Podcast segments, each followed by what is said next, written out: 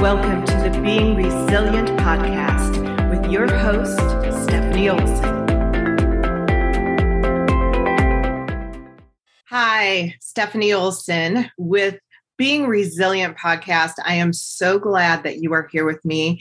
And I wanted to talk a little bit about rejection. I felt absolutely rejected today, and it was by somebody that didn't even know me, somebody that had nothing really, no ill intent. There was there was nothing. I mean, it was it was being rejected for a, a, piece of work that that they just didn't accept and that sounds so simple but it is amazing how a little bit of rejection will affect us in huge ways now for those of you who have dealt with abandonment, particularly parent abandonment, um, which I definitely have.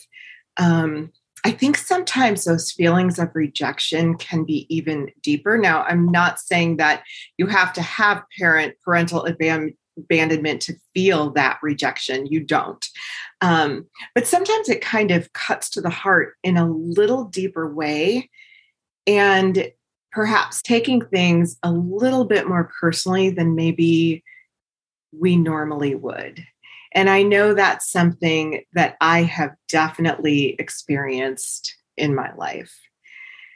And I and I'll share a little bit about the abandonment of my biological father. When I was young, okay, really young, like a baby young. Um, okay, when I was conceived.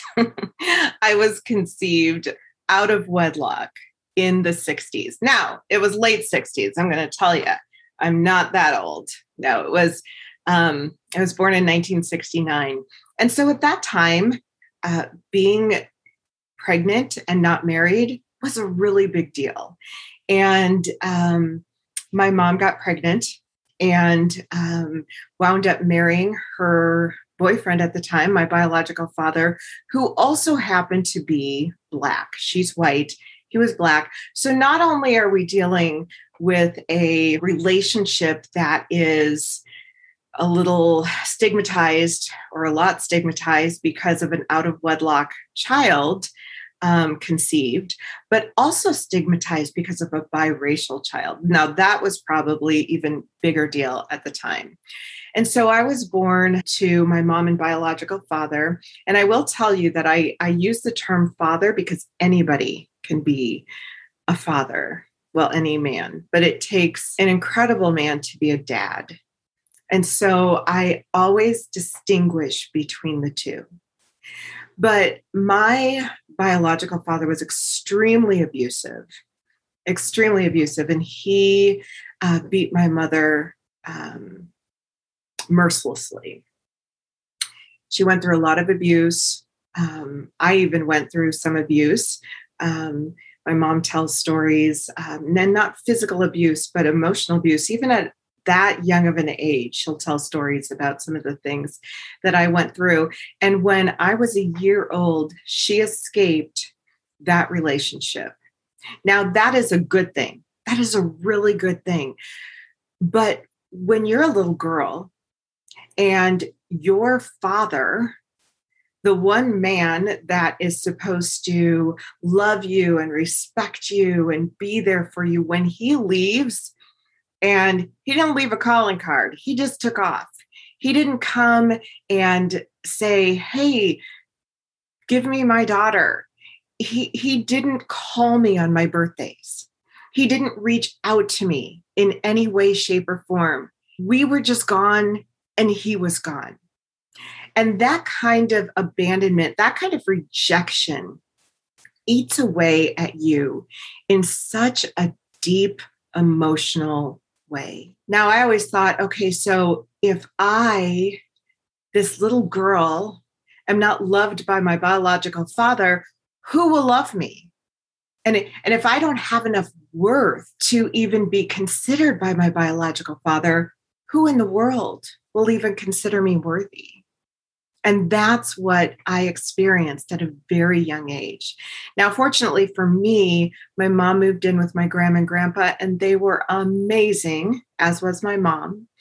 And um, and although she was young and didn't know how to parent a little girl, she learned and became the most amazing mom. I will say that right now.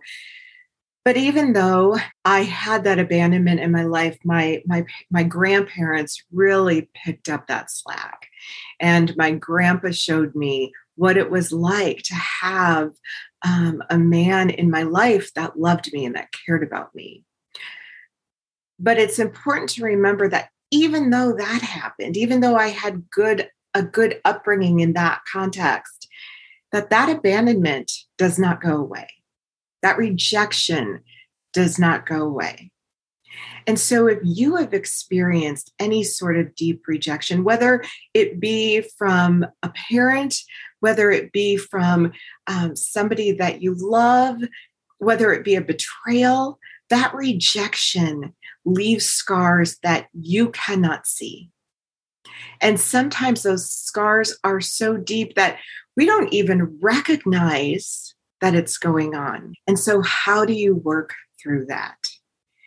Now, one of the things, and if you have faith, one of the ways that I worked through it was my faith in God, that I knew that even though I was not my biological father's little girl, I was always my heavenly father's little girl. And that was a huge, huge um, piece of, of healing for me.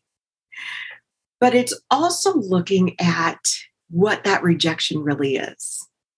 And not only not focusing necessarily on the rejection, but focusing on who has embraced you. So I was embraced by my grandpa.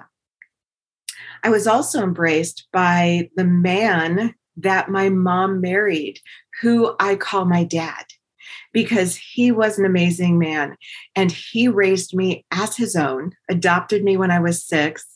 And although there was some, you know, human elements to that relationship that that were not necessarily pleasant and and we we had to grow into an amazing relationship because he was human. He married my mom um, when he was in his early 30s, and all of a sudden, instant family. Not only an instant family, but an instant family with a bi- with a biracial child. So, uh, definitely issues that he had to overcome. My parents had to overcome, and he was brilliant at it. Um, I'm just going to tell this quick story. He was offered a, a position in um, an area that had a lot of racism in it. And it would have bettered his career. It would have been an amazing opportunity for him. But because he loved me and because he loved my mom, um, he declined that offer. Now, I could focus, which I did for many, many years, on the rejection of my biological father, or I can focus on the acceptance of my dad. And that's what I chose to do. Now, I am not telling you that was easy. It was not. Um, it's and it's still ongoing. And just like I told you, today had a rejection in my life, not even a personal one, just a rejection. And it triggered me right back to that moment, not even consciously, but where I was abandoned and rejected for the first time. So what I would offer you if you have ever felt that deep rejection, and my guess is we all have, and my guess is we have all experienced it in different ways. Some of us in really, really deep, wounded ways, and, and some of us just, hey, we were rejected, it didn't feel good because rejection doesn't feel good. But I would challenge you here focus not on the rejection, but at who is embracing you into their lives. I heard somebody say every day make a gratitude list. And this sounds so cliche, but what if you're just grateful that there's milk in the fridge?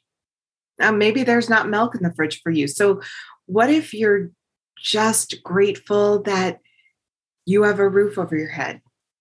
If you don't have a roof over your head, what if you're grateful that you have a shelter to go to? It sounds so easy. It's not, it's hard. But if we could look at the little things in our life that we are grateful for, if we could look at those things that, um, yeah, that's a rejection, that hurt, but but look who embraced me today.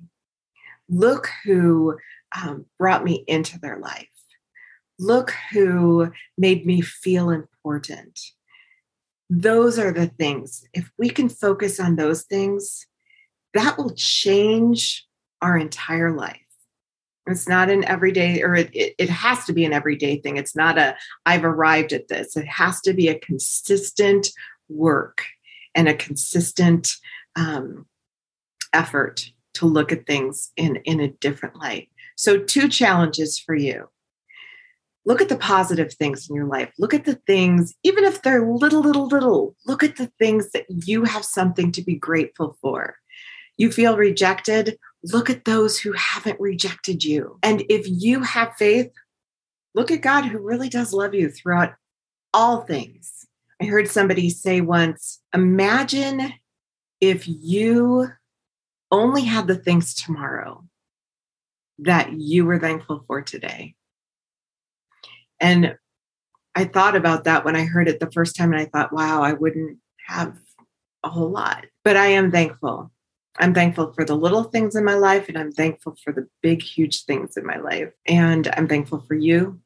And I want to hear more of your journey. If you would be interested in talking to me about your journey, please let me know. Um, the information will be down below, or you can reach me at Stephanie at stephanieolson.com. So, with those challenges, I say, have an amazing day. And if you're feeling rejected, I want you to know you have incredible value, you are worthy, and there are people that love you. Don't ever forget that. I'm Stephanie Olson. Let's be resilient in life and in leadership together.